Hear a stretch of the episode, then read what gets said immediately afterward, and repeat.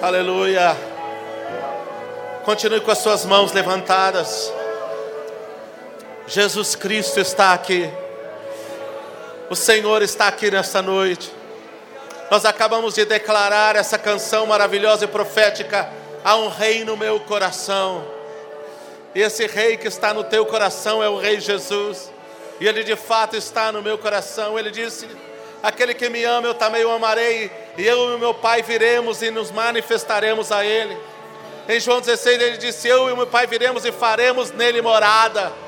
Jesus está aqui. Aleluia. Irmãos, essa é uma noite que o Senhor quer impactar as nossas vidas em profundidade. Eu sinto que o Senhor quer fazer algo mais na sua vida nessa noite. Eu sei que há vidas aqui, há pastores, há irmãos e irmãs que já experimentaram muito de Deus, mas eu quero dizer: Deus tem mais para você nessa noite.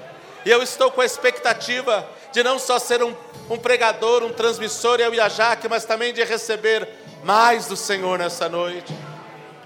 O Senhor colocou um verso no meu coração para liberar sobre vocês. É o Salmo 107, verso 20, que diz assim: Enviou a Sua palavra e os sarou, e os livrou da sua destruição. Aleluia! Glórias a Ti, Senhor.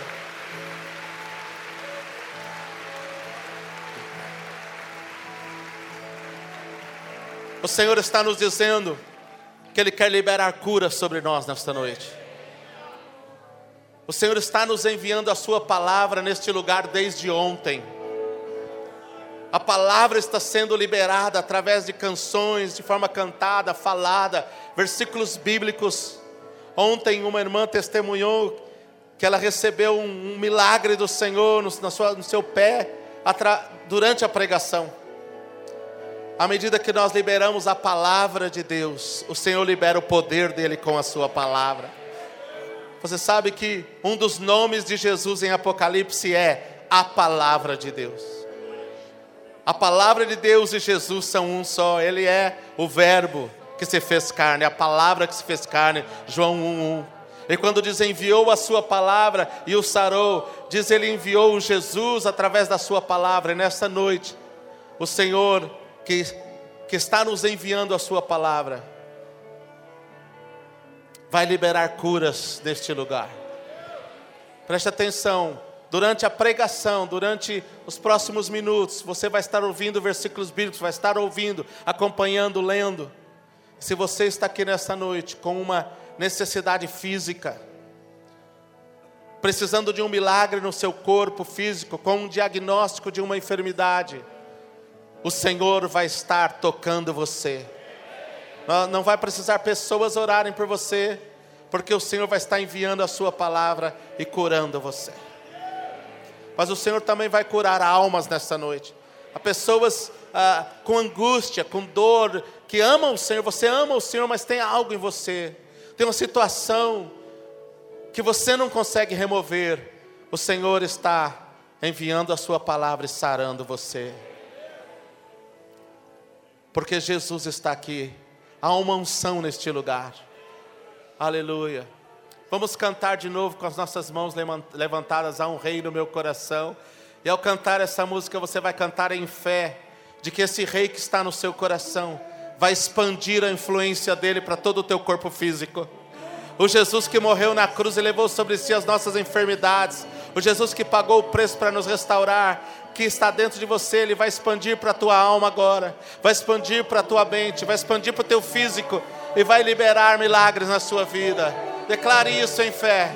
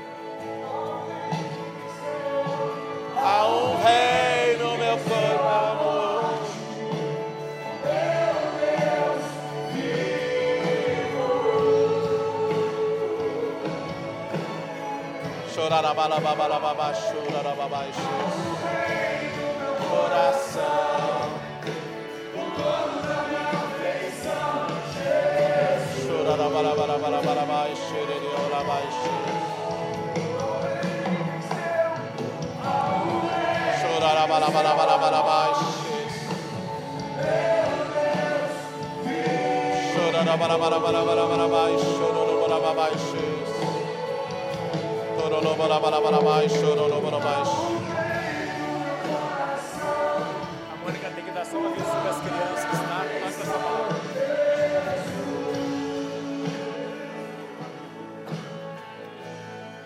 Senhor, eu oro,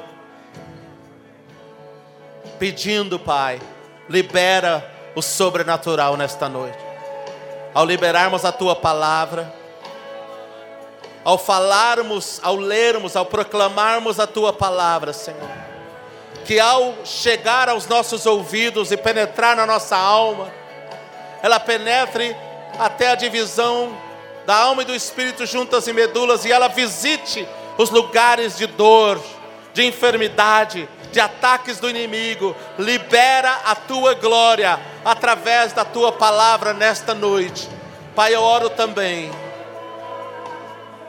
Libera, Deus. Eu oro que o Senhor libere sonhos e visões. Eu oro que o Senhor libere o sobrenatural nesta noite.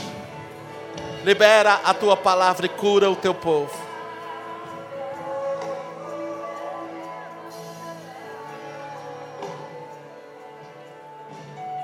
Libera, Deus, em nome de Jesus.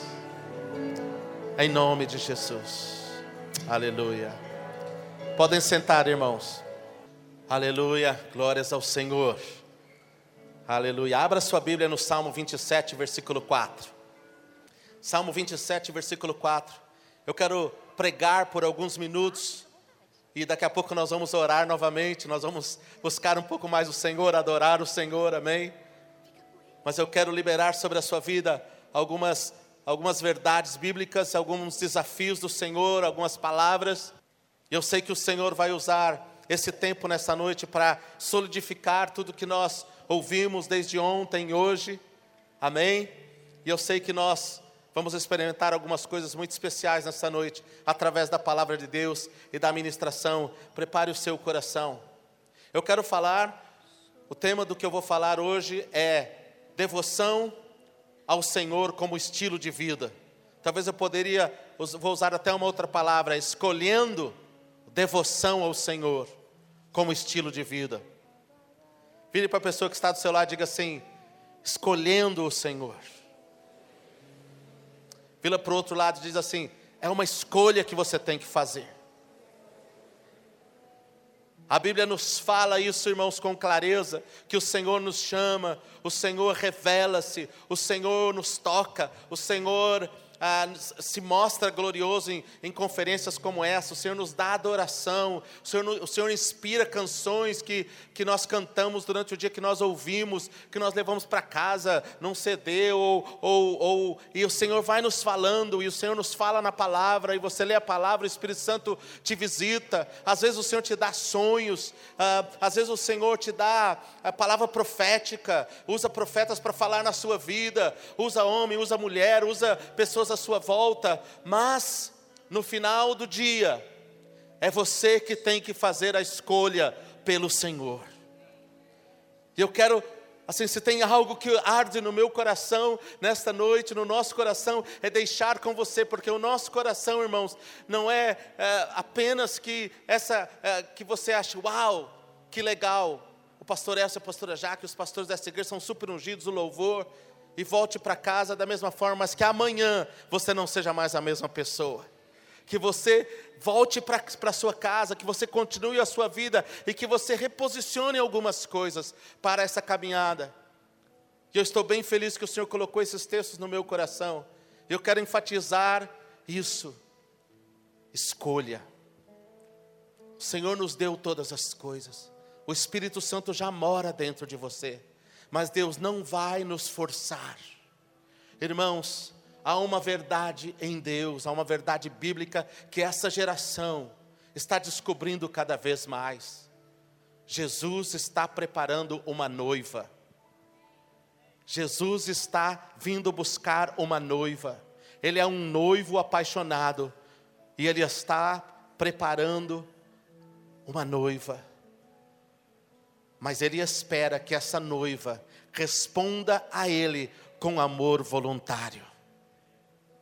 Como nós, seres humanos, não queremos ou não gostaríamos de ter uma noiva ou um noivo que nos segue ou que, ou que se junta a nós ou que, ou que está conosco por obrigação,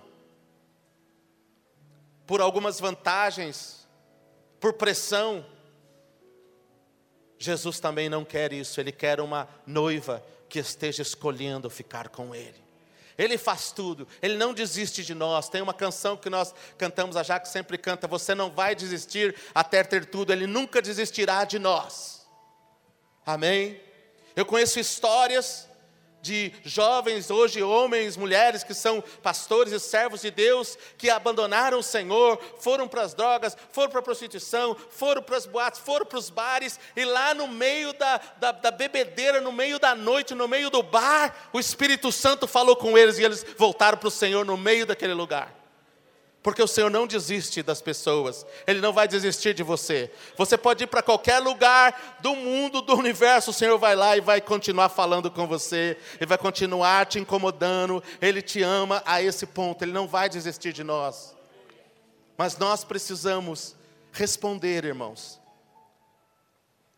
E um dos maiores desafios que eu encontro na minha própria vida e que eu tenho encontrado às vezes não é nem a resposta inicial. A resposta inicial todos vocês deram, estão aqui, amam o Senhor. Um dos maiores desafios que nós encontramos, irmãos, não é como nós começamos a corrida, mas é como nós terminamos a corrida, é como nós fazemos, é como nós caminhamos.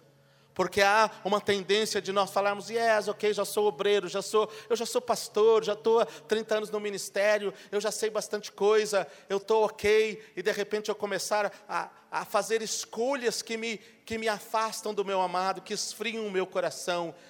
E é no meu dia a dia que eu faço essas escolhas.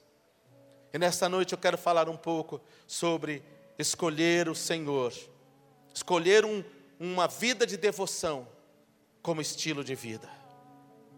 Porque Deus está levantando uma nova geração na terra.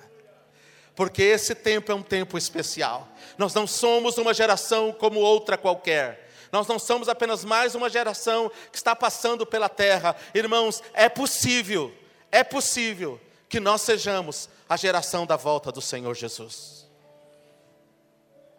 É possível que nós, se não formos a geração da volta do Senhor, estamos preparando a geração da volta do Senhor.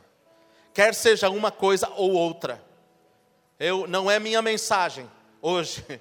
Talvez um outro dia, uma outra conferência, nós vamos falar sobre isso, porque isso arde no nosso coração. Mas é possível, irmãos, porque os sinais todos apontam para este lugar. Nós vivemos em uma geração, em um tempo na terra, em um tempo histórico, em um tempo profético, onde nunca tantos sinais convergiram com tanta clareza para indicar que a vinda de Jesus Cristo é iminente. E se isso, e esse iminente, deixa eu deixar isso bem claro, pode ser cinco anos, pode ser dez anos, pode ser vinte anos, uma geração, não é? É um tempo bíblico que pode ser de pode até ser 100 anos uma geração. Então, se nós já somos parte dessa geração, pode ser que nós estejamos no princípio, pode ser que estejamos no meio, nós não sabemos exatamente, mas o importante é nós sabermos que se somos essa geração, nós somos, você nasceu numa época especial. Você foi salvo numa época especial. Você foi chamado para o ministério numa época especial. Irmãos, em tempo de transição, e em tempo de, é, de, de e se, se, isso, se isso que eu estou falando, se realmente isso é verdade, e você acredita um pouquinho nisso, só isso precisa nos fazer parar para pensar e mudar tudo na nossa vida. Porque a geração da volta de Jesus é uma das gerações mais faladas em toda a Bíblia. Você sabia que Deus falou mais da última geração do que da geração da primeira vinda de Jesus? Jesus, Deus falou muito sobre a geração da primeira vinda. E nós temos o modelo na geração da primeira vida, e é isso que eu vou falar um pouco com vocês aqui. Para nós, mas Deus falou muito mais da última geração. Jesus falou muito nas suas parábolas, nos seus ensinos, sobre o que aconteceria nos últimos dias. Se nós somos essa geração, há algo apontado para nós, especial.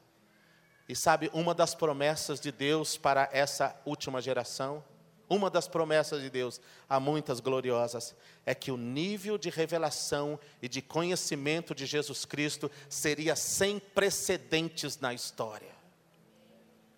Nós somos a geração chamadas para conhecer Deus em intimidade e profundidade, mais do que qualquer outra.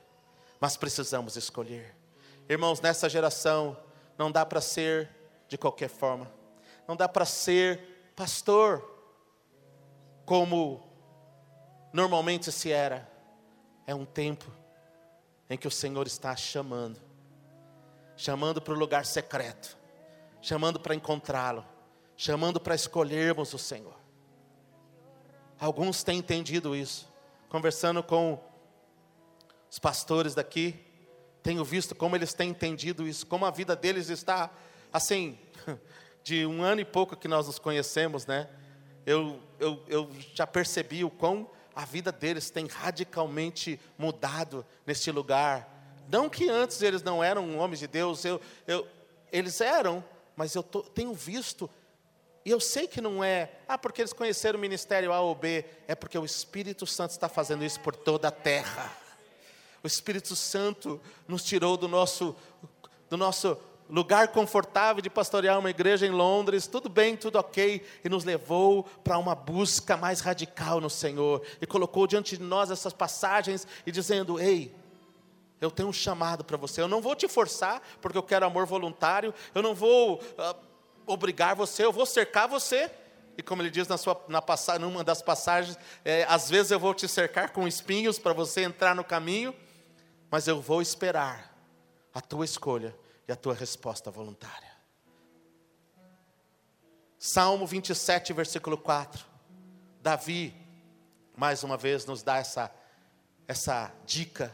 Uma coisa só pedi ao Senhor e a buscarei e é o que eu procuro.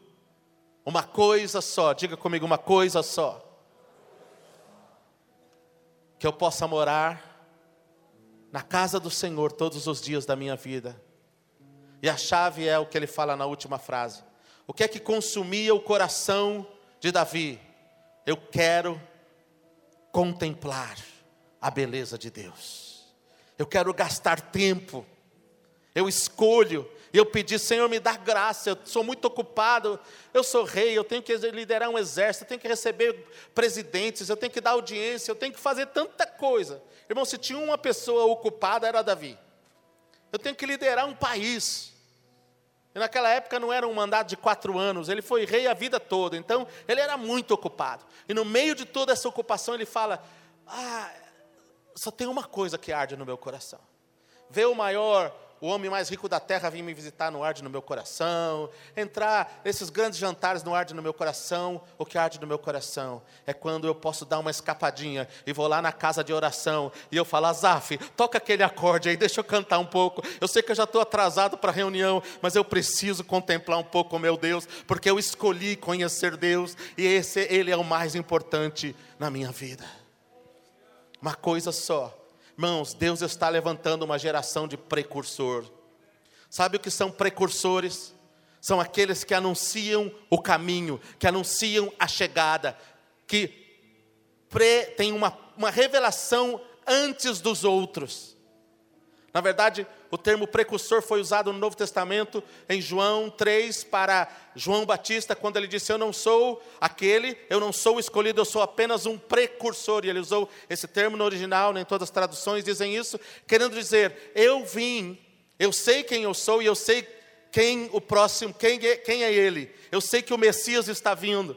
Eu sei que eu ainda não o identifiquei, eu ainda não sei exatamente quem é, eu já sei o sinal que vai ser, quando eu vir o Espírito Santo repousar sobre ele, entrar nele, eu sei que ele é, eu estou à espera, mas eu já sei que ele está vindo.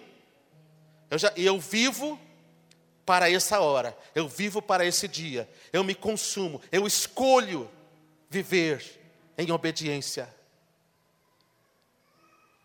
para identificar o Senhor dos Senhores que está vindo. Essa é a geração que o Senhor está levantando nessa hora. Deus está chamando precursores. O precursor era aquele que sabia que o rei estava visitando uma cidade e ele vinha e anunciava: O rei está chegando. Ele tinha intimidade com o rei a tal ponto de que o rei comunicava para ele que ele estava chegando e ele vinha e anunciava na cidade: Preparem, o rei vai visitar essa cidade. Isso era o precursor antigo. E quando João usou esse termo, e nós usamos hoje, dizendo: Deus está levantando pessoas, igrejas, que virão à frente de outros, mesmo dentro da própria igreja. Uma geração de precursor que vai conhecer o Senhor no lugar de adoração, no lugar de intimidade, no lugar de gastar tempo com Ele e vai ouvir o ecoar no seu coração de que o Rei está chegando.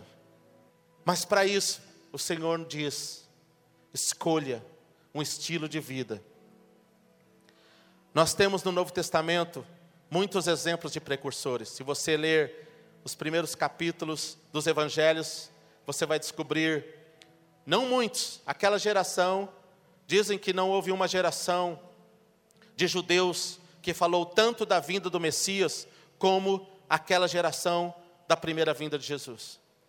Eles falavam muito, tinha literatura falando que o Messias ia vir, tinha pregações nas sinagogas, porque o próprio Espírito estava inspirando esse clima. Você sabe por que, que está se falando tanto da volta de Jesus? Nem sempre com tanta sabedoria, mas por que, que está se falando? Por que, que está se falando tanto da noiva? Por que tantas canções? Por que tantas vozes? Porque o Espírito Santo está começando a inspirar e a falar. E era o que estava acontecendo, mas as pessoas tinham uma visão distorcida de quem seria o Messias. As pessoas falavam que o rei viria, mas elas não conheciam o rei da Bíblia. Elas, elas esperavam, elas falavam muito, mas elas esperavam que ele viria da linhagem arônica, elas esperavam que ele viria montado num cavalo uh, real, que ele, que ele talvez nasceria, nasceria em Jerusalém, que ele talvez, talvez nasceria numa cidade, mas ele seria um, claramente, ele era tudo isso, mas em segredo. Eles esperavam que ele seria assim, um rei na verdade, eles confundiram as características de Jesus na sua segunda vinda com a primeira vinda. Eles estavam esperando o que ia acontecer, o que vai acontecer quando Jesus vier a próxima vez, que ele virá como grande rei poderoso, nos seus exércitos vencendo e subjugando todos os reis da terra. Ele virá sim um dia, mas eles confundiram e eles, estavam, e eles não tiveram discernimento. E quando Jesus nasceu em uma manjedoura, quando Jesus nasceu em simplicidade, quando ele veio como servo sofredor, que não é que foi novidade na Bíblia, isso estava tudo profetizado, aquela geração de pessoas que criam no Messias não entenderam.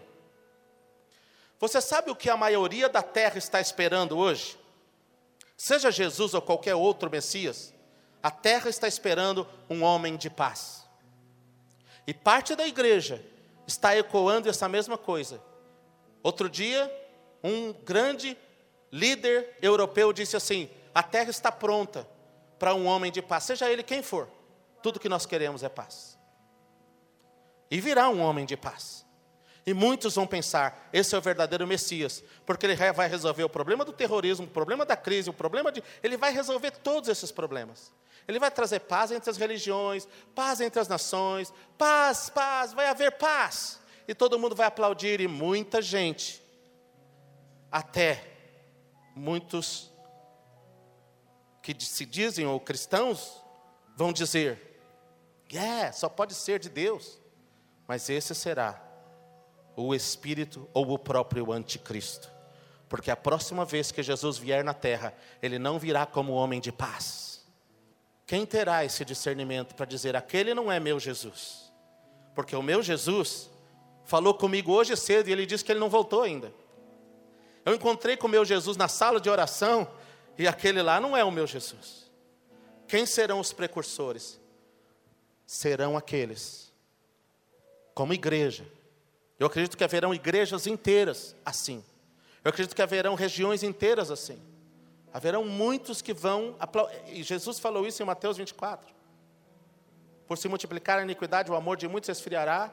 Eles confundirão e ele enganará muito, se possível até os escolhidos, e é abundante isso que eu estou falando para vocês. Quem terá discernimento? Mas haverá um povo na terra que terá discernimento.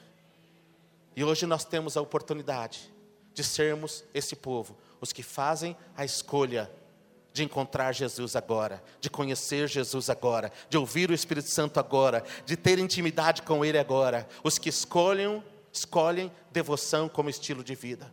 Naqueles dias, a maioria não discerniu, mas houveram três, quatro, cinco, seis. João Batista, talvez mais, mas nós temos na Bíblia, João Batista, nós temos na Bíblia Simeão e sua esposa que esperavam e que ele ouviu: Você não vai morrer antes de você colocar os olhos no Messias. E porque ele era um precursor e um homem de oração, quando ele viu Jesus sendo levado ao templo para ser apresentado, Jesus não tinha nenhum aro de luz na cabeça dele, Jesus não estava vestido diferente, Maria não carregava um aro de luz na cabeça dela, era um casal simples, até pobre, dos, nos padrões, não era um casal da elite de Jerusalém. E quantos casais passaram por lá naquele dia? Dezenas de casais. No natural, você não identifica o que Deus está fazendo se você não identificar no seu coração. Você tem que se conectar e escolher o Senhor.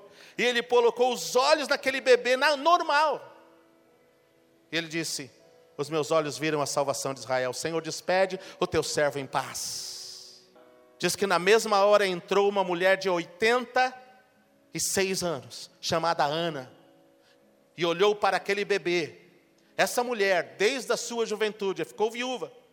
E isso nos fala, Lucas 2, isso nos fala da geração que Deus está levantando, de jovens que hoje estão dizendo: o meu lugar é na casa do Senhor, é na sala de oração. Eu vou ser, sim, eu vou ser médico, eu vou estudar, eu vou fazer faculdade, vou ser engenheiro, vou ser o que for, vou ser pastor, mas eu faço uma escolha: eu não vou sair da presença de Deus, eu não vou deixar a minha profissão tirar a minha vocação. A minha vocação é ser aquele que escolhe o Senhor. Aleluia.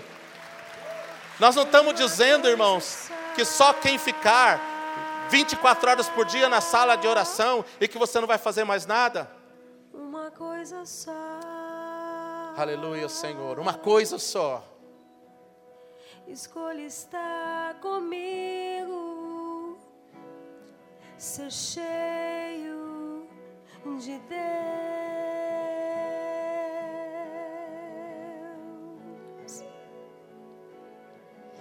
Agora, escolhe em teu coração. Escolhe estar com Jesus encontrar com teu Deus, cultivar comunhão.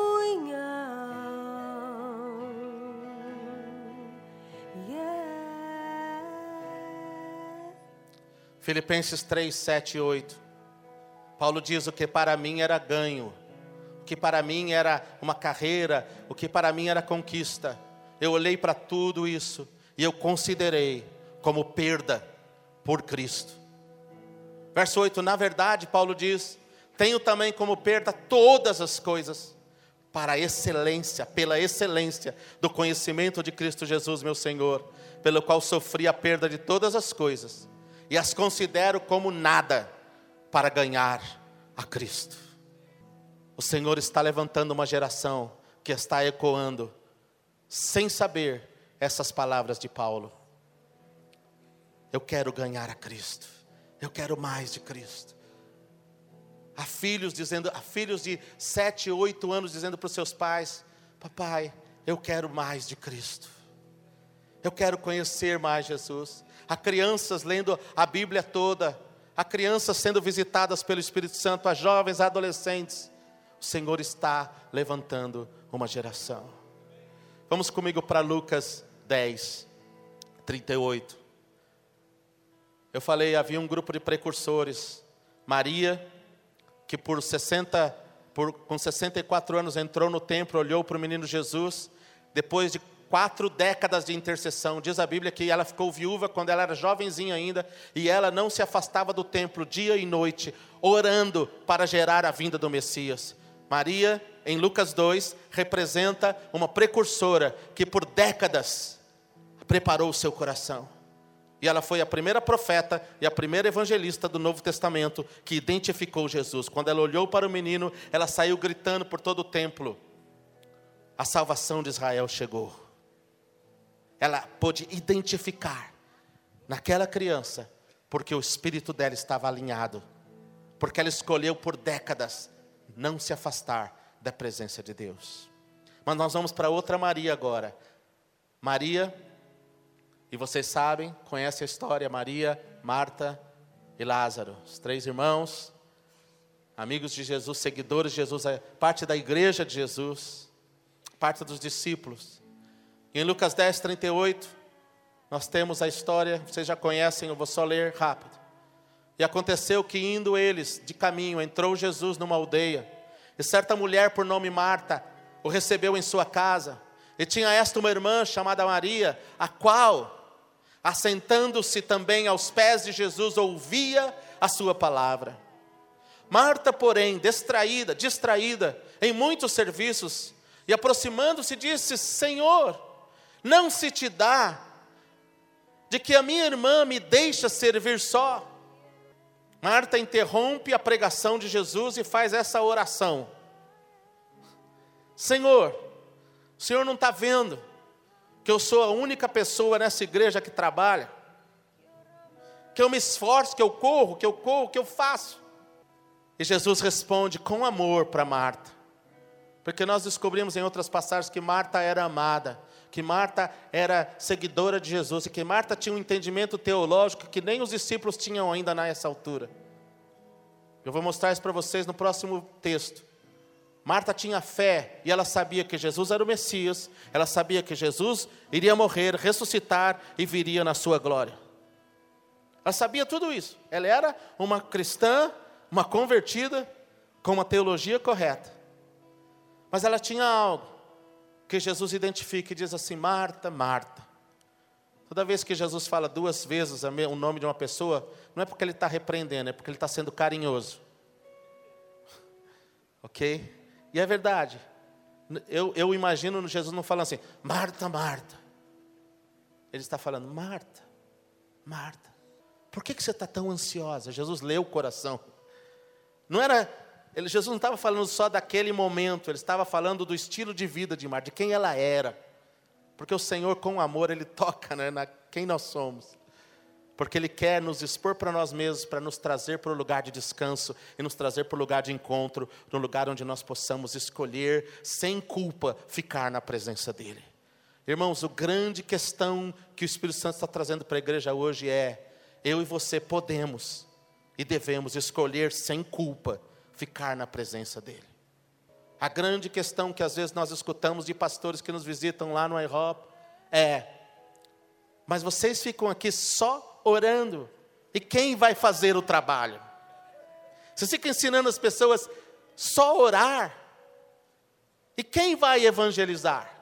E quem vai pregar? E quem vai proclamar? Eles não estão sendo sarcásticos, é genuíno isso, e é genuíno no corpo de Cristo. Era genuíno que Marta estava achando que ela estava fazendo aquilo que era certo, e é claro que tem que limpar a casa. E é claro que tem que fazer comida para Jesus comer depois da reunião. E é claro que tem que fazer todas as. Jesus não está dizendo que nós não temos que fazer essas coisas, mas Jesus está dizendo que a hora que o Espírito Santo estiver te visitando, que a hora que é para parar e ouvi-lo, você precisa parar e ouvi-lo. Você precisa dizer: Eu sou, eu tenho autorização de Deus para parar agora. Porque Muitos de nós não conseguimos parar nunca. E era Marta, ela não conseguia parar nunca. E Jesus disse: Marta, Marta, por que você está, que você é ansiosa e preocupada? Sendo, Marta, que uma coisa só é necessária. E aí alguns estudiosos dizem que Jesus tirou fra essa frase, especialmente a palavra uma coisa só, e a mesma palavra no, no grego e na tradução grega do Velho Testamento, do Salmo 27, 4, quando Davi fala, uma coisa só eu escolhi. Jesus fala, usa a mesma palavra e diz assim, como que ligando, lembra do que Davi falou da uma coisa? Marta, uma coisa só é necessária. E a palavra necessária é muito forte, porque tem outras coisas necessárias.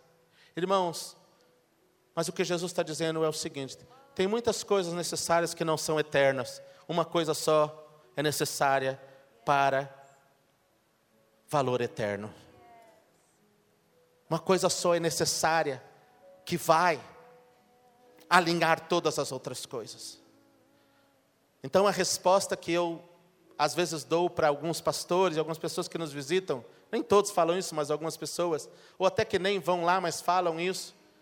A resposta que eu dou é a seguinte: queridos, é impossível ficar com Jesus e não ganhar o coração de Jesus.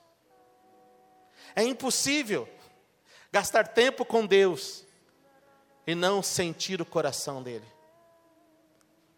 Ah, os jovens, nunca pense, os jovens estão orando demais, estão adorando demais. Quanto mais orar, melhor. Sabe por quê? Porque lá no meio da oração, o Espírito Santo vai falar para eles assim: Ô oh, meu filho, eu estou tão preocupado com o Irã. E ele vai, oh Deus, começa a abençoar o Irã, oh Deus, o Senhor me deu um peso de intercessão pelo Irã. Mal ele sabe que, na verdade, o Senhor está chamando ele para o Irã. ah, e ele começa a amar e a orar pelo Irã e amar o Irã. Agora ele gasta horas no Senhor e orando pelo Irã. E daqui a pouco ele está lá no mapa, e daqui a pouco ele está lendo coisas sobre o Irã, e daqui a pouco ele está dizendo, pastor, acho que Deus está me chamando. Será que o Senhor, será que Deus quer que eu vá para o Irã? Acho que eu quero. No começo, na verdade, era tudo o plano de Deus original, sabe? Sabe quando você pergunta, será que Deus quer uma coisa que foi Deus que botou no teu coração? É isso. Irmãos, eu conheço dezenas de jovens que hoje estão fazendo nos campos missionários,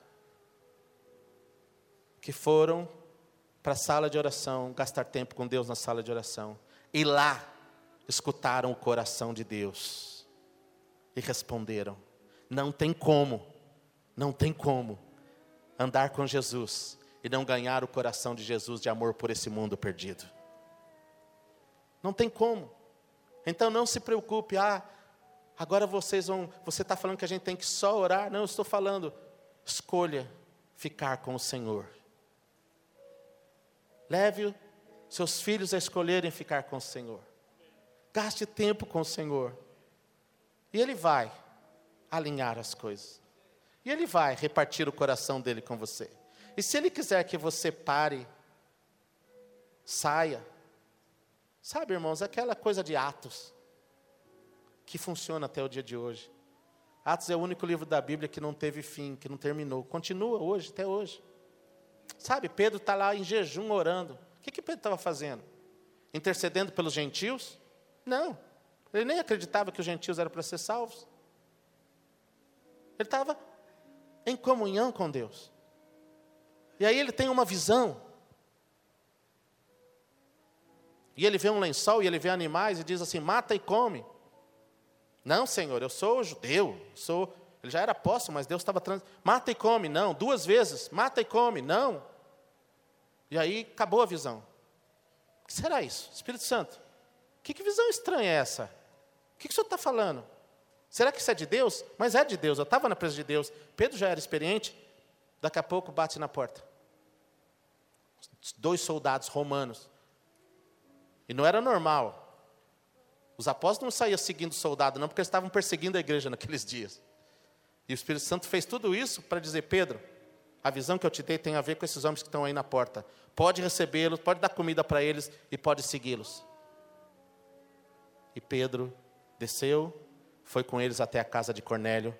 E houve um grande avivamento naquela casa. Aquele soldado romano se converteu, a casa dele toda se converteu, e foi a primeira transição da igreja judaica para a igreja gentílica. E aí começou o processo que Deus queria que o evangelho se espalhasse por toda a terra. Onde Pedro estava? Lá em cima, orando. Fica com Deus, você vai receber o coração de Deus, a missão de Deus, os projetos de Deus, e as coisas vão fluir, amém? Vamos lá. Marta, Marta, estás ansiosa e afadigada com muitas coisas, mas uma só é necessária. E Maria escolheu a boa ou a melhor parte, a qual não lhe será tirada. Maria escolheu, diga comigo, Maria escolheu. É interessante, essa palavra é muito importante, às vezes nós não enfatizamos ela nesse texto. Maria, aquela jovenzinha, a irmã mais nova, teve que fazer uma escolha. Não era automático, ela não foi forçada pelo Espírito Santo. Ela tinha um desejo. Algumas pessoas dizem que nem era apropriado para Maria estar lá aos pés de Jesus. Eu penso que era apropriado e eu penso que era habitual que Jesus tivesse pessoas, jovens, uh, adolescentes, meninos e meninas sentando aos seus pés, porque ele era extremamente cativante e quando Jesus falava, a glória de Deus fluía e tocava as pessoas. Mas ela escolheu parar tudo e ficar aos pés de Jesus. É significativo que ela está aos pés de Jesus, porque aos pés de Deus é sempre uma posição de adoração na Bíblia. E ela estava ali em adoração. Maria escolheu a melhor parte, que não lhe será tirada. Quando você escolhe, no meio do seu dia, pegar a sua Bíblia e vir para a sala de oração, ou pegar a sua Bíblia e ir para uma montanha da cidade, ou no meio da noite, ir para o seu quarto, ir para a sala, dobrar o seu joelho, ou colocar uma adoração, ou gastar tempo com Deus. Quando você escolhe fazer isso, você está fazendo o que Maria fez. Você está escolhendo a melhor parte. E Jesus disse: cada vez que nós fazemos isso, isso nunca nos será tirado. Não é só aqui, não. Daqui a cem mil anos, Jesus vai estar tendo conversas com você como, lembra aquele dia que você escolheu não assistir a final, que ia decidir se o Palmeiras ia ser campeão ou não, e veio ficar comigo? Tudo bem que você era corintiano e não queria assistir o jogo, mas eu valorizo essa sua escolha. Lembra aquele dia que você escolheu? Você tinha um dia de folga e você escolheu tirar um dia de jejum. Você poderia ter ido para o parque eu teria te abençoado. Tudo bem ir para o parque, mas você escolheu ficar, vir lá para a sala de oração na igreja. Não tinha ninguém, ninguém viu. Você se ajoelhou você estava sozinho, você ficou quatro horas chorando na minha presença, intercedendo pela cidade de Londrina. Lembra aquele dia? Eu me lembro daquele dia, daquilo que você fez. Isso te é contado. Isso fez a diferença, meu filho. Não é disso que ele está falando. As tuas escolhas no lugar secreto, onde só você e Deus veem, nunca lhe será tirada. Aleluia. Uou! Que Deus é esse que fala isso para nós como seres humanos. Você moveu, você move o meu coração. Jesus fala isso poeticamente em Cantares. Ele diz: Um só dos seus olhares move o meu coração. Um só das suas pérolas do seu colar, isso é, daquilo que você é e daquilo que você apresenta para mim no altar, move o meu coração. Oh, amado igreja, nós movemos o coração de Deus com a nossa fragilidade. Tudo que você tem para apresentar a Ele é o teu amor voluntário. O restante foi Ele que te deu. Até o dom foi Ele que te deu. Ok? Ah, oh, Jesus, eu tenho pregação para te dar. Ele ama que eu seja pregador e que eu me dedique a isso. E Ele valoriza isso extremamente e abençoa. Mas se eu apresentasse isso para Ele, sem estar apresentando o meu coração em um amor voluntário, não teria valor para Ele. Maria escolheu, e Ele disse: Isso não lhe será tirado. Igreja, comece a escolher Jesus, ficar com Jesus. Quando eu digo escolher Jesus, não é no teórico, ok? Não é no eu já escolhi Jesus na minha vida, eu amo Jesus, eu estou falando escolher, remanejar a sua agenda, excluir algumas coisas. Jovem, adolescente, se você jogou videogame já por uma hora e meia, escolha desligar o videogame. Não porque o teu pai mandou, não porque alguém, é, Escolha não terminar aquela fase, deixa para terminar no dia seguinte e fala: agora eu vou pegar minha Bíblia e eu vou ficar com Jesus um pouco. Sabe, jovenzinho, isso vai fazer a diferença na sua vida e Jesus vai te encontrar. E não se preocupa não que Jesus não vai te dizer: "Ah, estava jogando videogame agora veio aqui orar, né?" Não. Ele, ele vai amar. Um só dos seus olhares move o meu coração, noiva minha. Você é noiva de Jesus e Ele é apaixonado por você. E está na hora de nós nos apaixonarmos um pouco por Ele, porque Ele já é apaixonado por nós. Ele é tão apaixonado que Ele foi para a cruz por nós. Ele deu tudo. E Ele não vai desistir de você nunca até ter o teu coração. Mas venha com um coração voluntário. Apresente-se a Ele. Eu vou encerrar com dois textos e passar para Jaque complementar e nós vamos orar. E eu quero deixar só com vocês bem rápido esses dois textos. Na verdade, era para nós dividirmos a mensagem de hoje à noite, mas nunca funciona. Quando ela começa a falar, ela não para. Quando eu começo, eu não paro. I love you. I love you too. João 11. E eu vou só deixar isso bem rápido para vocês. Nós encontramos essa mesma Maria mais duas vezes no Novo Testamento. Em uma vez, nós descobrimos que é do lugar de intimidade que a intercessão flui com poder e autoridade. Você quer ser alguém que interceda e veja a intercessão gerar avivamento na tua casa, na vida dos teus filhos, na vida da tua família, na tua cidade, na igreja, na, nessa esfera, viva escolhendo Jesus. E nós vamos ver a segunda vez que é do lugar de intercessão que o verdadeiro discernimento profético flui. Eu não acredito muito no fluir profético, no dom isolado, sem uma vida de intimidade com Jesus. Eu vou repetir isso, os que são mais maduros vão me entender. Eu não acredito muito no fluir profético só baseado no dom, sem uma vida de intimidade com Jesus. É deste lugar que o profético, que precisa ecoar nessa terra hoje, não o profético circunstancial, momentâneo, mas o profético do coração de Deus, aquele que está ouvindo o que realmente está batendo no coração de Deus hoje, para falar para a igreja, é do lugar de intimidade que nós vamos ter esse discernimento profético. E Maria, aquela que escolheu ficar aos pés de Jesus, fluiu nesses dois lugares. Em João, em João 11, 32, na verdade, nós vamos ver, ler João 11, 20, 21 e, de, e vamos ler o 32. Vocês sabem a história de João 11, Lázaro morre, eles mandam chamar Jesus, Jesus demora para vir, e quando Jesus vem, ele fala para os discípulos, nosso, nosso amigo Lázaro está dormindo, convém acordá-lo. Jesus, se ele está dormindo, tudo bem, não, vocês não entenderam, vocês não estão conectados ainda, Lázaro morreu e eu vou ressuscitá-lo. Jesus já sabia o que ele ia fazer quando ele chegou na vila, quando, onde Lázaro estava morto. Todo mundo concorda com isso? E aí Marta vem encontrar Jesus. E Marta, em João 11, 20, diz assim: Ouvindo, pois, Marta que Jesus vinha, saiu-lhe ao encontro.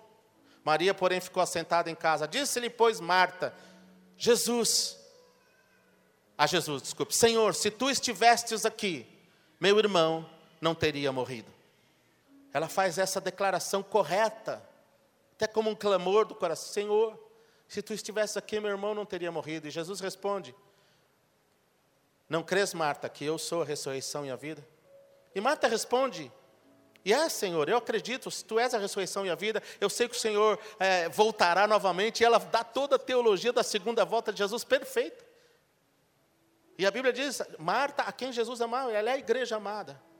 Aí não, não acontece nada, Jesus fala assim: chama Maria, chama a igreja que intercede do lugar de intimidade, que eu preciso me conectar com alguém que concorde no lugar de intimidade, porque eu vou ressuscitar Lázaro, mas eu preciso de uma igreja que ande comigo, porque Deus faz tudo em parceria. Irmãos, Deus quer trazer avivamento sobre Londrina, mas onde está a igreja que vai andar no lugar de intimidade e gerar isso no coração de Deus? Diga, ela está aqui. Eu sou essa igreja. Só você andar com o Senhor e Ele vai mover. Maria vem, já vem chorando, porque essa igreja é uma igreja que tem muitas lágrimas, é uma igreja que entende o momento grave, o momento sóbrio em que essa geração vive, o momento trágico que as nações vivem. Não é uma igreja que se ilude com prosperidade econômica momentânea. Não é uma igreja que, ah, que acha que se a, se, a, se a inflação abaixou e a economia está bem, é porque a glória de Deus está sobre a nação. É uma igreja que entende além, que sabe que há julgamento vindo por causa das escolhas pecaminosas que essa nação está fazendo. Sabe que morte está no caminho. Maria já vem chorando. Verso 32: Tendo Maria chegado aonde Jesus estava e vendo-o, adorou-o. Não é isso que diz o texto. O texto diz: lançou-se aos seus pés. Posição de adoração, dizendo-lhe: Senhor, se tu estivestes aqui, meu irmão não teria morrido. Percebeu uma coisa aí? Que Maria fez a mesma oração que Marta fez? Exatamente a mesma frase. Senhor, se tu estivestes aqui, meu irmão não teria morrido. Jesus, quando a viu chorar, também chorou. Isso é poderoso, irmãos, porque a igreja que se move em intimidade é a igreja que vai mover o coração de Deus. É a igreja, porque a Bíblia diz: bem-aventurado os que choram, e bem-aventurado Jesus disse: os que choram com os que choram. E sabe por quê? Isso, porque Deus sempre chora com os que choram. E nós, como igreja, precisamos começar a chorar mais. Nós precisamos de uma unção de choro. E sabe de onde vem essa unção de choro? Do lugar de intimidade com Jesus, do altar. Chorar pelo estado da nossa nação, dos jovens, de uma geração se perdendo em drogas aí fora, chorar. Mas vem desse lugar e o Senhor vai fazer isso. E ele disse assim: tendo chorado, e num texto original diz assim: Jesus chorou copiosamente. Os judeus com que eles vinham disseram: Ah, ele moveu-se. E Jesus, perturbado muito em seu espírito, disse: Onde o puseste? Senhor, vem e vê. Jesus foi e ressuscitou Lázaro a partir da intercessão. Irmãos, não é tanto o que nós dizemos, mas é do lugar que nós dizemos. Do lugar de intimidade, a igreja move o coração de Deus, para que a glória de Deus se manifeste. Último texto, João 12, de 1 a 7, eu não vou ler o texto todo. Aliás, vou ler rapidinho, João 12, de 1 a 7. Foi, pois, Jesus seis dias antes da Páscoa a Betânia, onde estava Lázaro que falecera, a quem o ressuscitara dentre os mortos. Fizeram-lhe, pois, ali uma ceia, e Marta servia, e Lázaro era um dos que estavam à mesa com ele.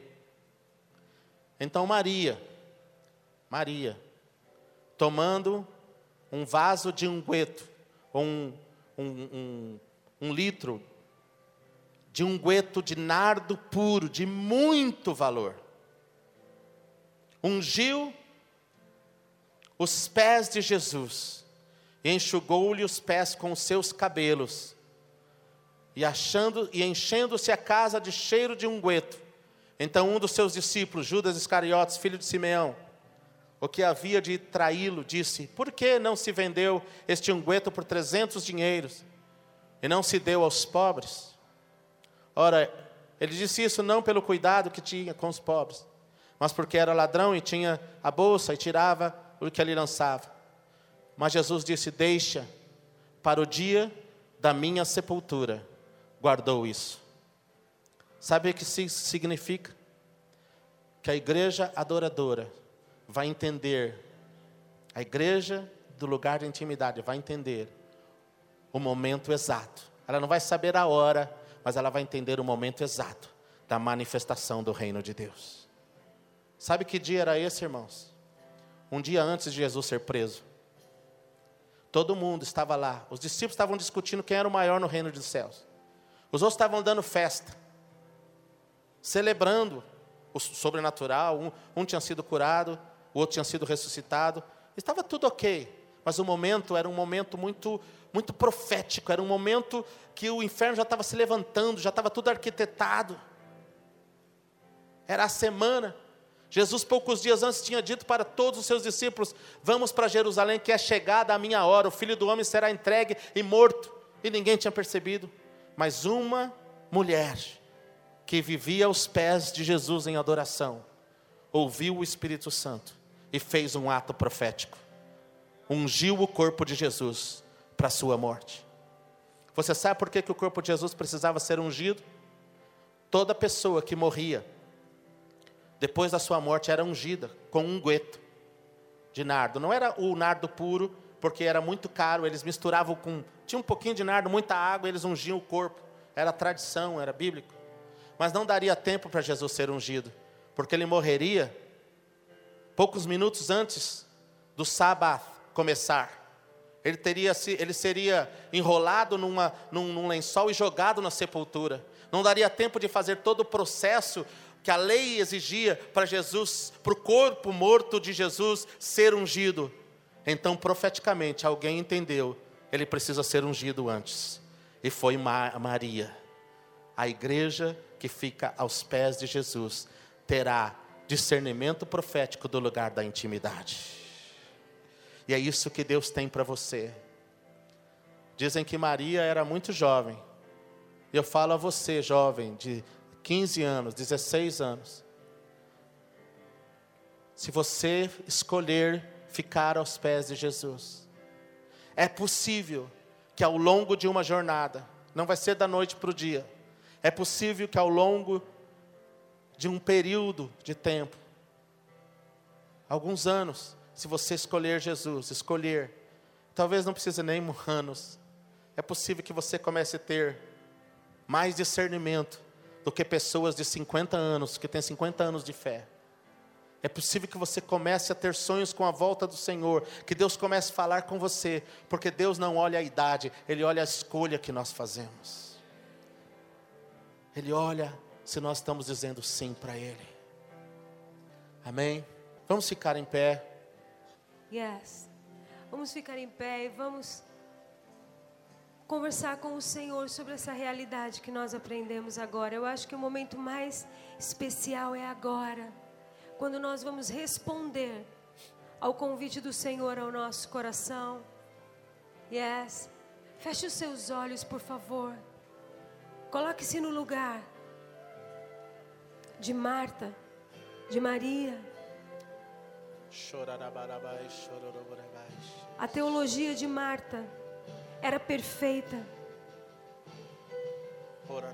Ela falava de relacionamentos, ela entendia a palavra. Mas a intensidade dela no relacional, na intimidade com o Senhor Jesus, no parar, no se aquietar, ela conhecia a Bíblia, ela conhecia Jesus mas ela não conseguia escolher a melhor parte. Ela não conseguia entender a primeira coisa em primeiro lugar. Por isso que quando ela clamou, meu irmão é morto. Jesus entendeu o clamor dela e disse: Yes.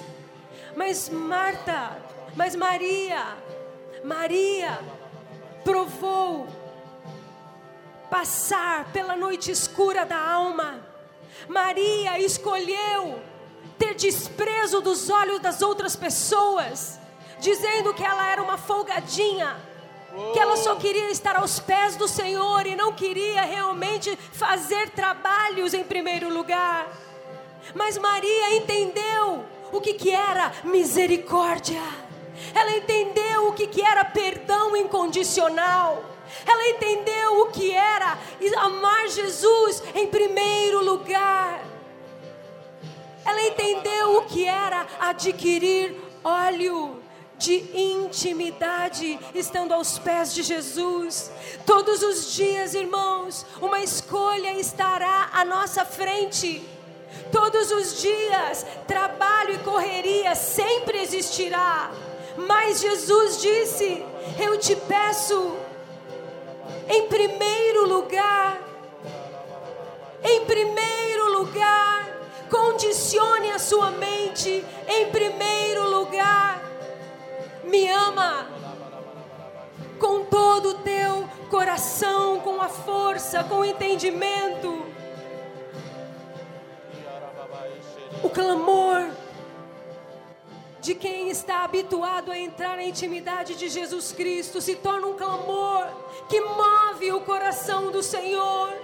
Oh, cante comigo agora. Jesus, Jesus, Jesus. Essa é a minha escolha. Primeiro amor em primeiro lugar. Com meu tudo. Mesmo diante de olhares de reprovação, eu te amo. Eu te amo.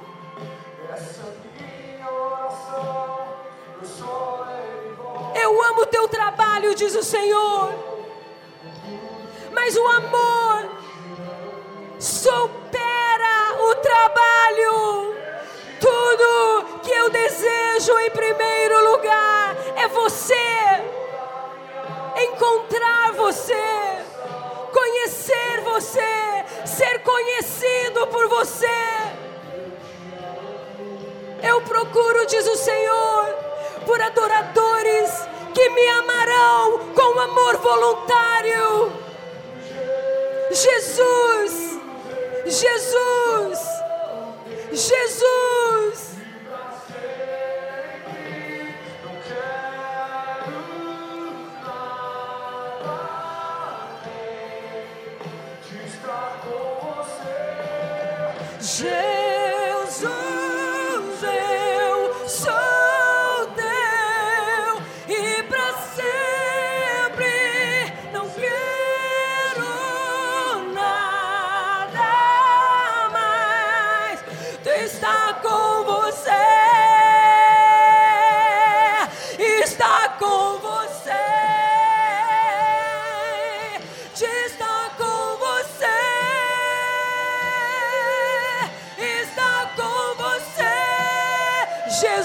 Te amo.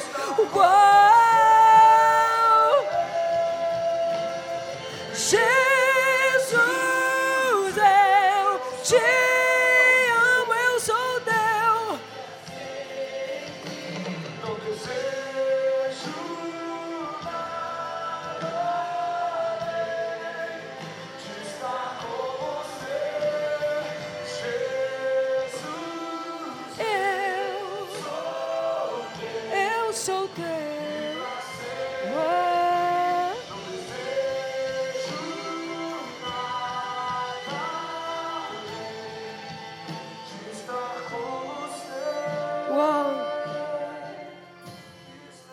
Talvez fique com o seu coração conectado com o Senhor.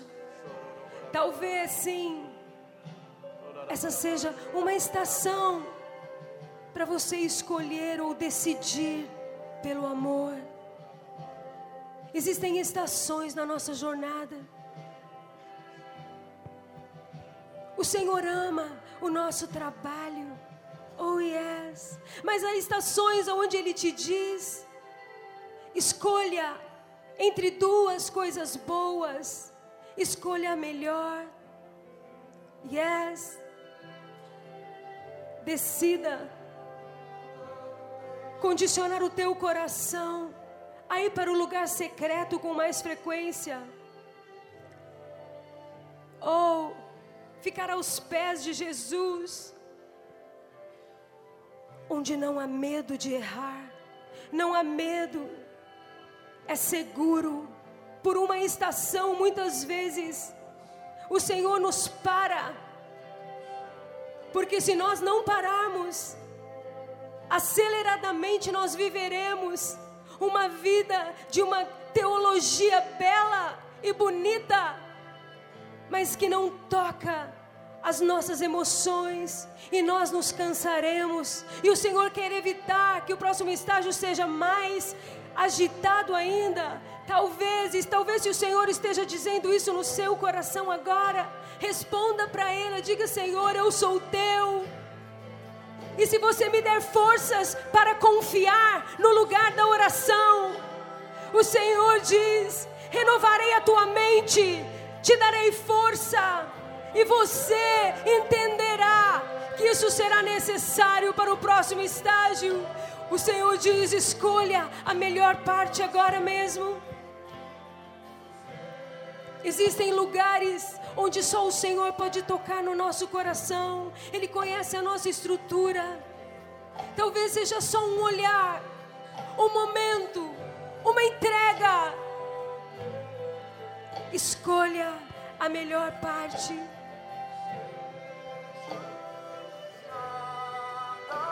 Desejo está contigo. Jesus, eu sou teu. Para sempre teu.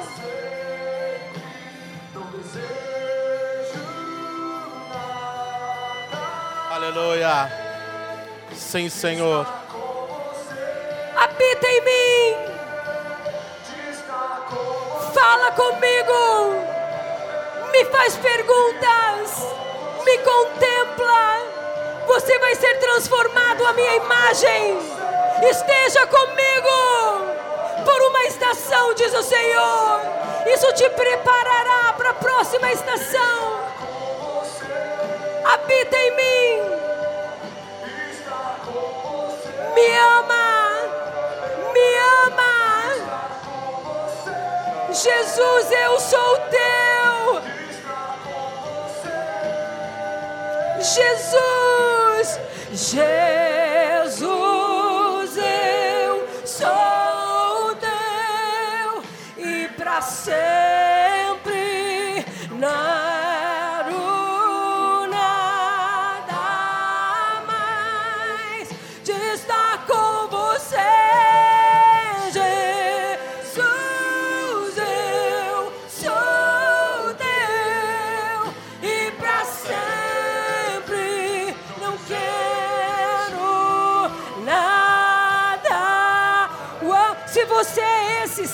Seu lugar. Vem aqui para frente, nós queremos orar com você. Se é uma estação que o Senhor está te chamando, nós queremos concordar. Nós queremos liberar graça, graça para essa estação. Oh, Jesus, yeah. com você. Se você quiser ajoelhar-se, jogar-se na presença do Senhor. Se você quiser, responda de alguma forma, lá de cima aqui. Você está dizendo ao vir aqui, eu escolho o Senhor. Você está dizendo, eu escolho o Senhor. Eu escolho. Eu vou pedir para os pastores que não estiverem orando, orar pelas pessoas. Mas se você quiser se consagrar também, venha. Dobre-se, fique em pé, faça o que você quiser. Saia do seu lugar, dizendo para o Senhor: Eu escolho, Senhor no meu dia a dia. Eu escolho desacelerar. Eu escolho o Senhor. Tudo que sou, com tudo que tenho, eu te amo. Eu te amo.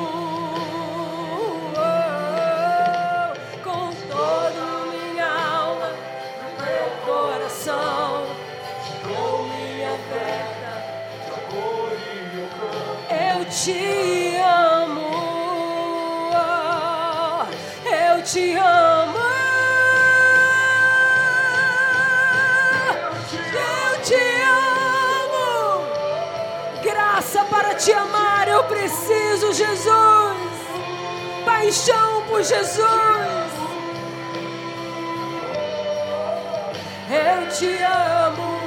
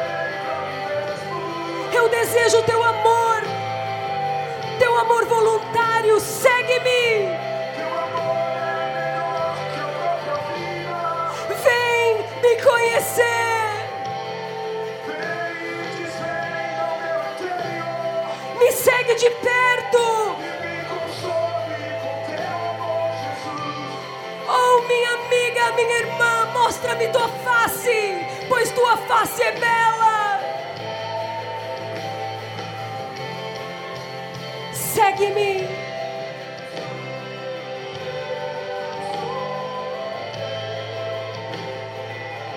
Com o teu amor frágil, eu te amo. Venha, te fortalecerei no meu amor. Eu quero estar com você hoje, nessa estação. Tudo que eu quero é o teu coração.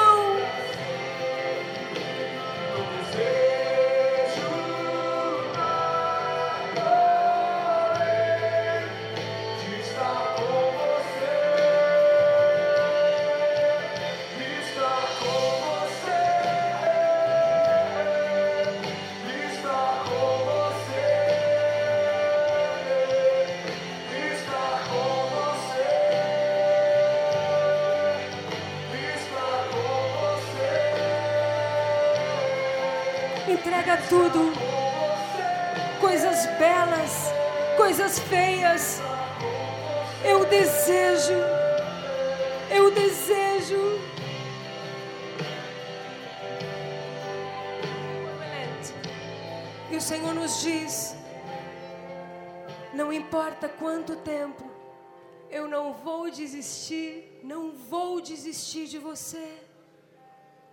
Sim, o Senhor diz que tem o selo de amor e de fogo que está à nossa disposição para selar o nosso coração, que nos habilitará a entrar.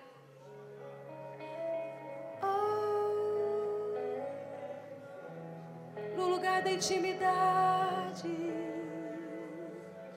Não vou desistir de você.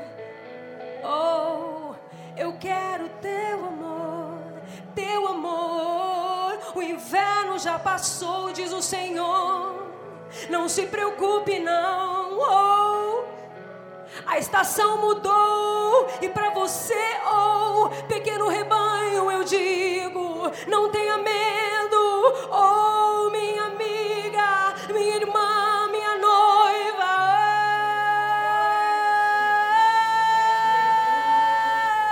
Oh, Mostra-me o teu rosto, teu rosto é belo. Você não vai desistir até ter tudo. Deixe-me ouvir a tua voz, até que nos tornemos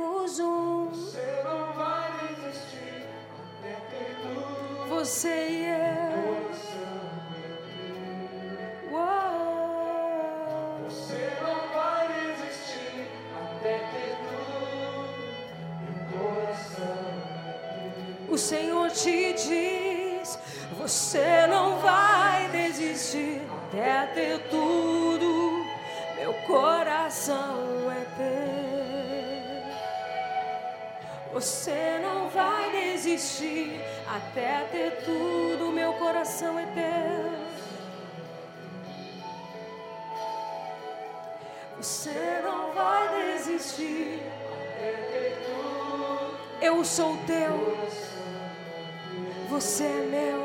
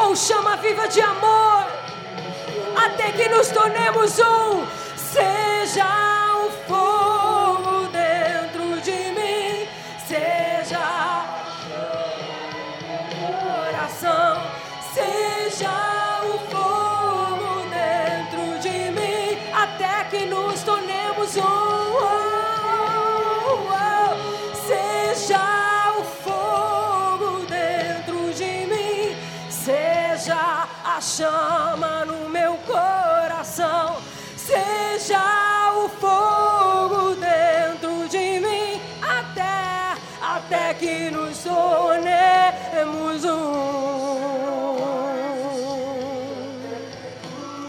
Não, Senhor. Eu Até te dou o meu coração. um. Te dou o meu coração.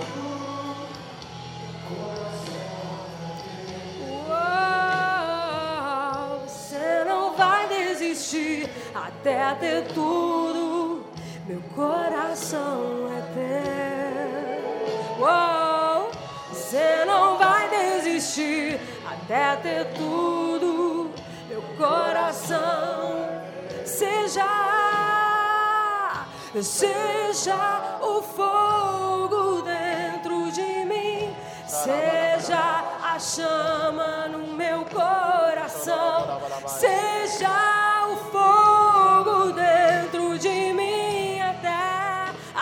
até que nos to... Vamos cantar isso para Ele. Seja o Jesus. fogo, de... chama viva de amor. Faça-nos Arde. arder.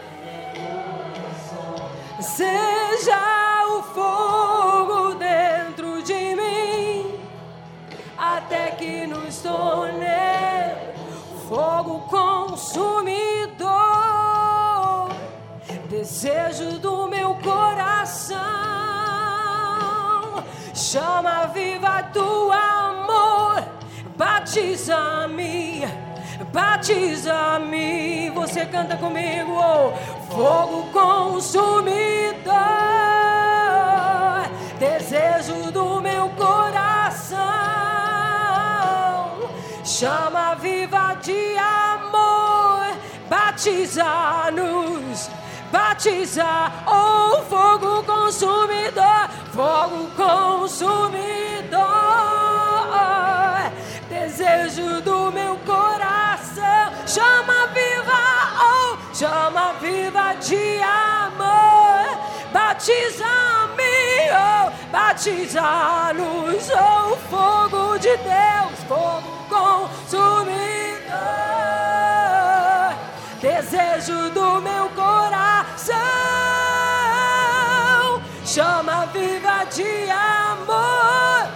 batiza-nos, batiza-nos, fogo consumidor, desejo do meu coração, chama viva de amor, batiza-nos.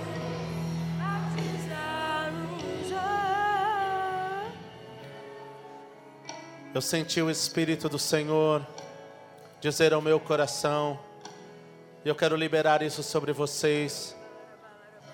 Eu senti o Senhor falar ao meu coração que Ele vai liberar sobre muitas vidas nesta noite uma unção, uma graça sobrenatural de choro.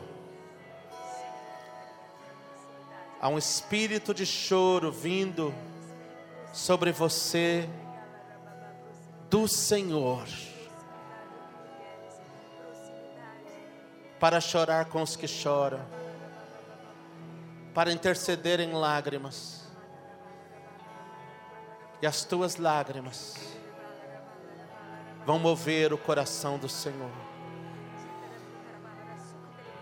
Eu libero agora, Pai. Em nome de Jesus. Eu libero em nome de Jesus. Uma unção de choro na tua presença.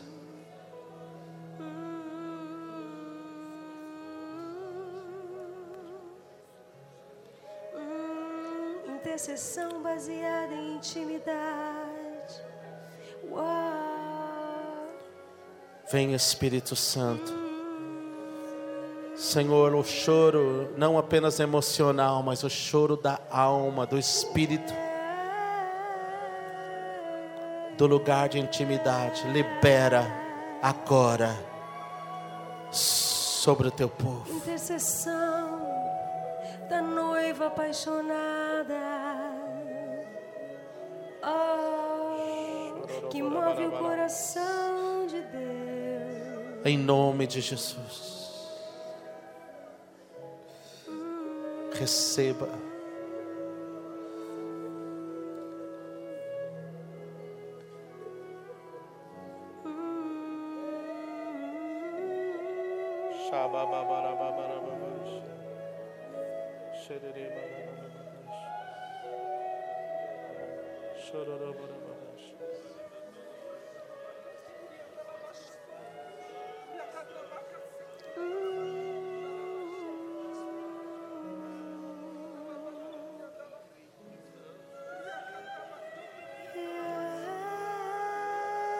Senhor, lá em cima, toca os teus filhos, Senhor, com uma unção.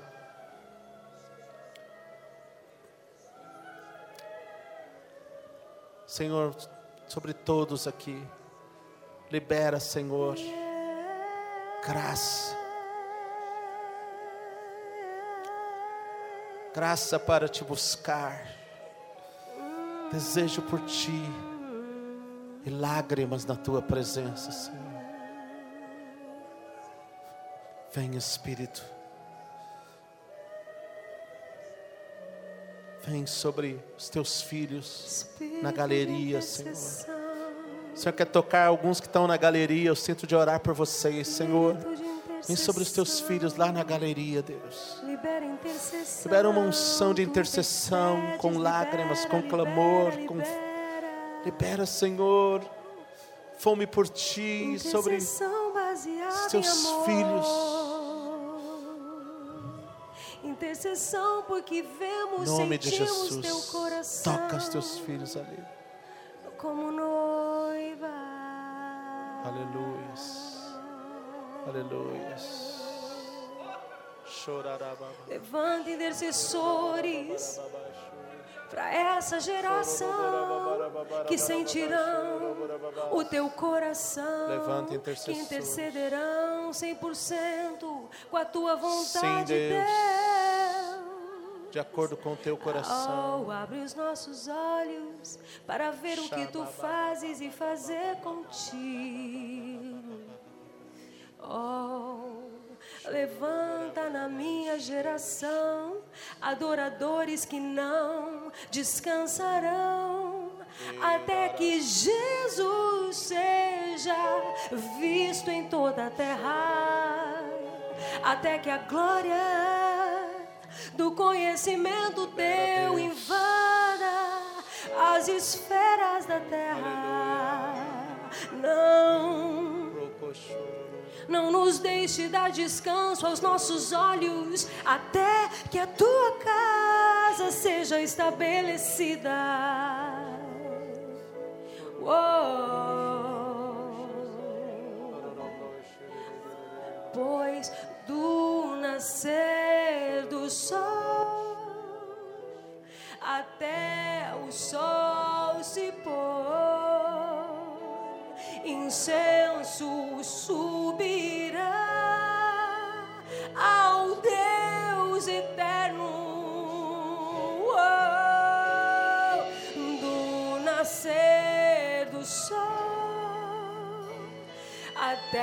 Vamos cantar isso juntos.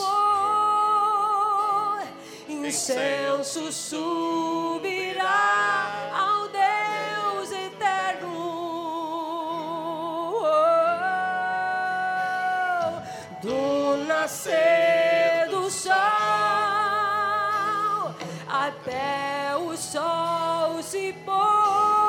Sim, ó Deus. Incenso subirá Em ao Senhor. Deus eterno. Incenso subirá dessa cidade. Do Profetizamos. do sol Em Maringá. o sol se pôr Em Curitiba. Subirá Em Paranavaí. Deus eterno. Nós declaramos que na nossa geração Foz do Iguaçu. Em cada cidade desse estado. até o sol se Em cada capital do Brasil. Profetizamos sobre o Brasil. Incenso subindo. Do nascer do sol. Igrejas adoradoras. Até o sol. Igrejas intercessoras. Incenso subirá Células Cheias da glória do Senhor. Oh, declaramos e do nascer do sol até o sol se pôr incenso, incenso subirá ao Deus eterno. Levanta intercessores na nossa geração do nascer do sol até o sol se pôr. Incenso subirá ao Deus eterno. Incenso subirá, incenso subirá ao Deus eterno. Incenso subirá ao Deus eterno. Uou! Incenso subirá ao Deus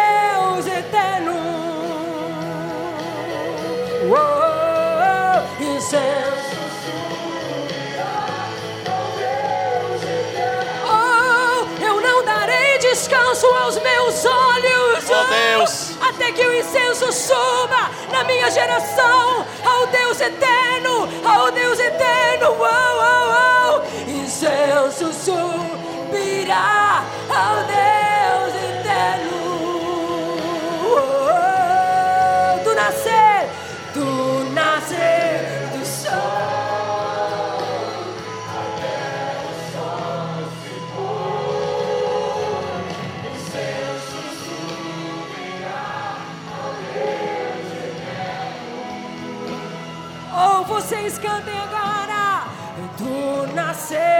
do sol, nós declaramos. Malaquias 1:11 nós declaramos. Eu não darei descanso aos meus olhos. Eu não darei descanso aos meus olhos. Oh.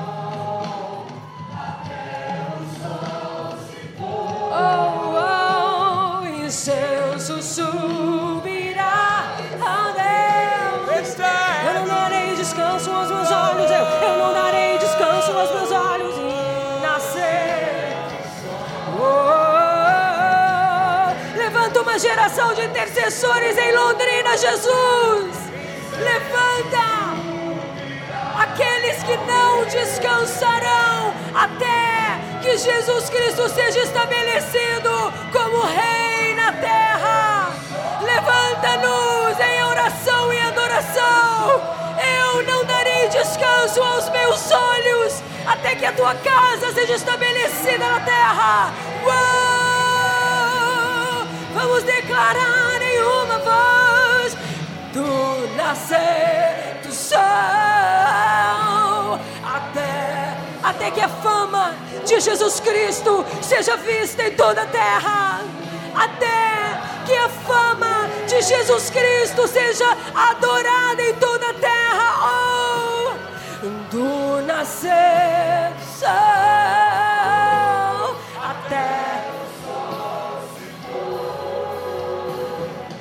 seu sussurro.